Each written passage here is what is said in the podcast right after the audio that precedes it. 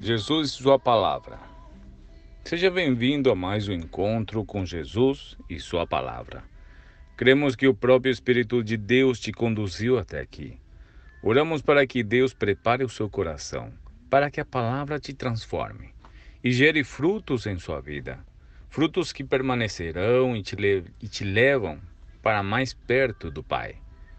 Deixe seu like e seu comentário e envie para alguém que você ama e você sabe que precisa ouvir essa palavra. Se desligue das distrações e ouça com atenção o que o Espírito Santo de Deus quer falar ao seu coração. Toda honra e toda glória seja dada a Jesus Cristo.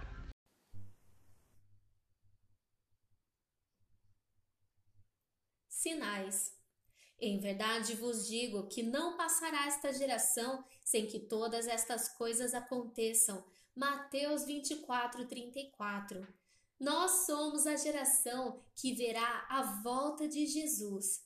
Mas por que Jesus voltaria logo agora? Porque todos os sinais já estão se cumprindo. Mas, como sempre, nós estamos deixando tudo para a última hora. E se o noivo voltasse hoje, o que você faria? A Bíblia diz que ele virá como um ladrão. Ninguém sabe o dia e nem a hora.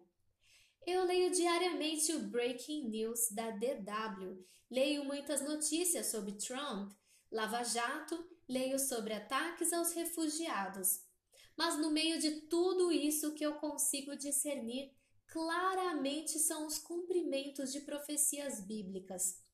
E eu só consigo lembrar do profeta Oséias dizendo: E o meu povo perece por falta de conhecimento. Apostasia é o que vemos em Mateus 24, do 10 ao 12. Não vos deixes enganar de forma alguma por ninguém, porquanto antes daquele dia virá apostasia, e então será revelado o homem da iniquidade, o filho da perdição, é o que diz em 2 Tessalonicenses 2,3. Aqui vão alguns sinais de apostasia. O primeiro sinal é não ler mais a palavra. Você fica enfraquecido e desnutrido. Ao anjo da igreja em Laodiceia escreva: Conheço as suas obras, sei que você não é frio nem quente. Melhor seria que fosse frio ou quente. Assim, porque você é morno, nem frio nem quente, estou a ponto de vomitá-lo da minha boca. Apocalipse 3, 14 ao 17.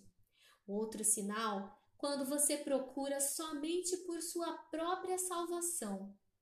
Outro sinal também é ficar dando ouvidos a enganadores em 1 Timóteo 4, do 1 ao 4, mas se o Espírito Santo expressamente diz que nos últimos tempos apostatarão alguns da fé, dando ouvidos a espíritos enganadores. O quarto sinal é aceitar doutrinas de demônios. Jesus condena os falsos mestres e também seus seguidores. No passado, surgiram falsos profetas no meio do povo, como também surgirão entre vós, entre vocês, falsos mestres.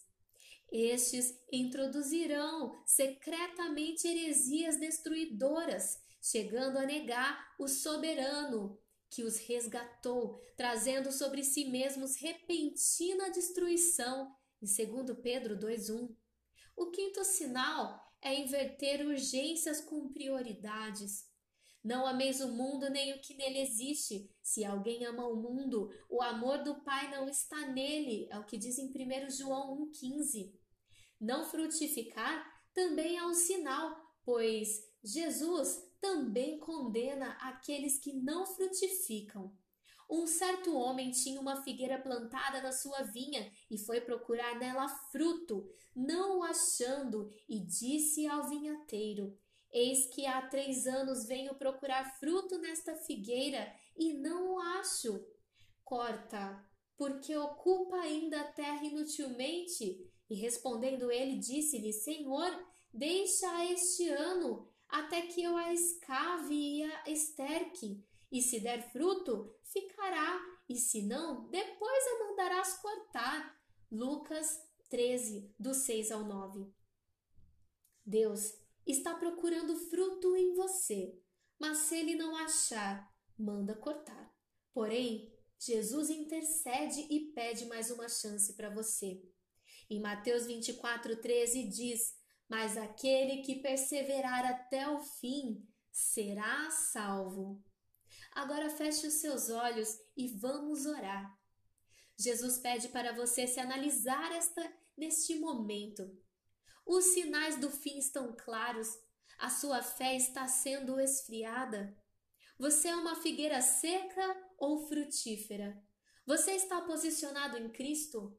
O seu padrão atual de vida agrada a Jesus? Não seja uma noiva displicente. Ajuste suas prioridades. Não se deixe enganar.